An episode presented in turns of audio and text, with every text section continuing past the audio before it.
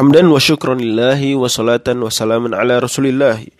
Amma ba'du faqad qala al-imam an-nawawi rahimahullahu ta'ala fi kitabih minhaj talibin fa in jumi'a qullataini fatahurun fil asah.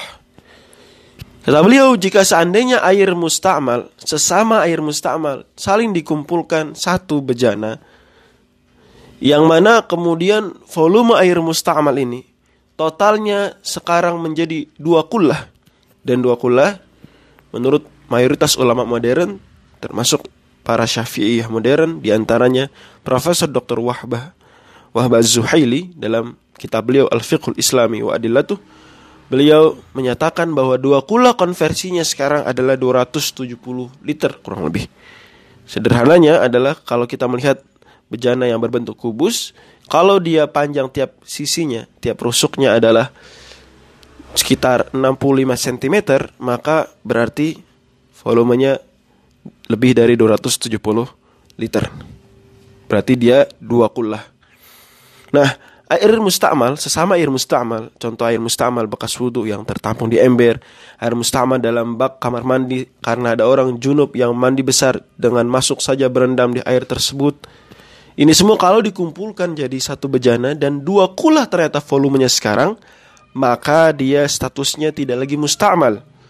Yang mana mustamal dalam kaul jadid Imam Syafi'i, tohir tidak tohur. Suci tetapi tidak mensucikan. Yang tentu saja berarti maknanya dalam kol kodim Imam Syafi'i pun meyakini air musta'mal tohur. Tetapi kan yang mu'tamad adalah kaul jadid. Yang kita pakai yang kaul jadid. Nah, air musta'mal ini yang sekarang volumenya dikumpulkan menjadi 270 liter. Dua kullah statusnya sekarang sudah menjadi air tohur kembali. Jadi normal kembali bisa digunakan untuk toharah fil asoh yakni menurut satu dari dua pendapat para syafi'iyah yang lebih kuat.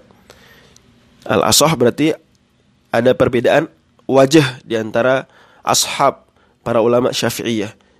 Setelah ditarji oleh para ulama-ulama top syafi'iyah, ternyata yang lebih kuat adalah pendapat ini, yaitu air musta'mal. Kalau dikumpulkan sampai dua kullah maka menjadi tohur. Pendapat lain mengatakan air mustakmal mah meskipun dikumpulkan menjadi dua kula atau lebih tetap saja tidak tohur.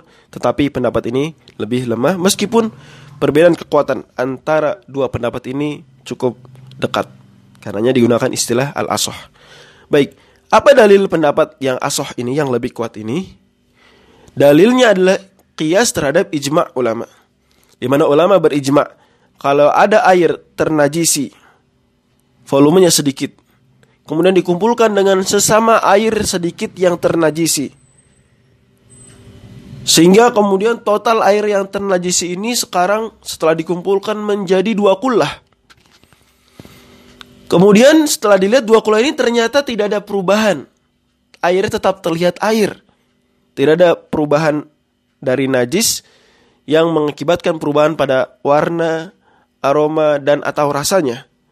Maka ulama ijma' air ini tohur, suci mensucikan.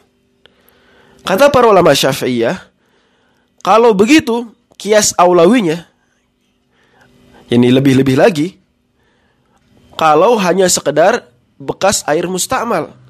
Kalau air ternajisi saja dikumpul-kumpulkan dengan sesama air ternajisi menjadi tohur, maka terlebih lagi sesama air mustakmal. Karena kaidah umumnya adalah an-najasah asyaddu minal isti'mal air ternajisi lebih parah statusnya daripada air musta'mal. Kemudian Imam An-Nawawi melanjutkan. Wala tanjusu qullatal ma'i bimulaqati najisin. Kata beliau, dan air yang volumenya dua kullah ini tidaklah ternajisi hanya karena kemasukan atau tersentuh najis. Istilahnya mulakoh. Mulakoh bertemu. Jadi kalau ada air di bak besar.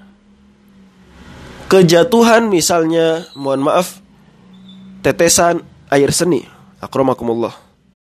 Maka selama air seni ini tidak sampai merubah seluruh air, rasa, aroma, dan atau warnanya ini hanya mulakoh saja, maka air ini yang dua kula tidak terpengaruh apa-apa, tidak berubah menjadi air ternajisi.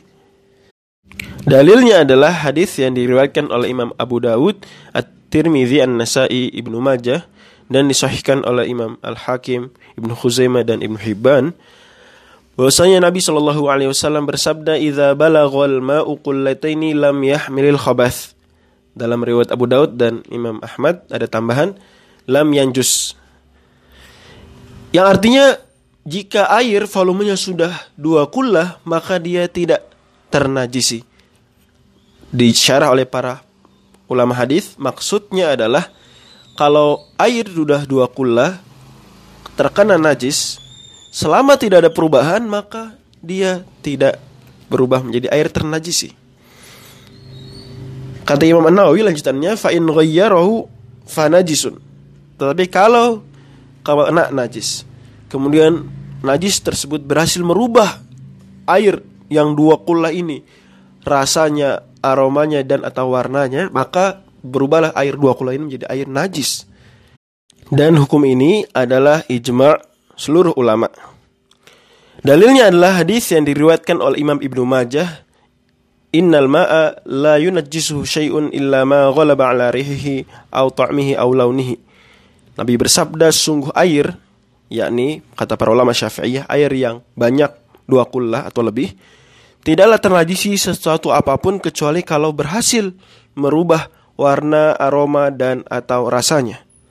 Dari sini kita tahu bahwa kalau air lebih sedikit dari dua kullah maka baik berubah atau tidak berubah sama-sama sudah ternajisi.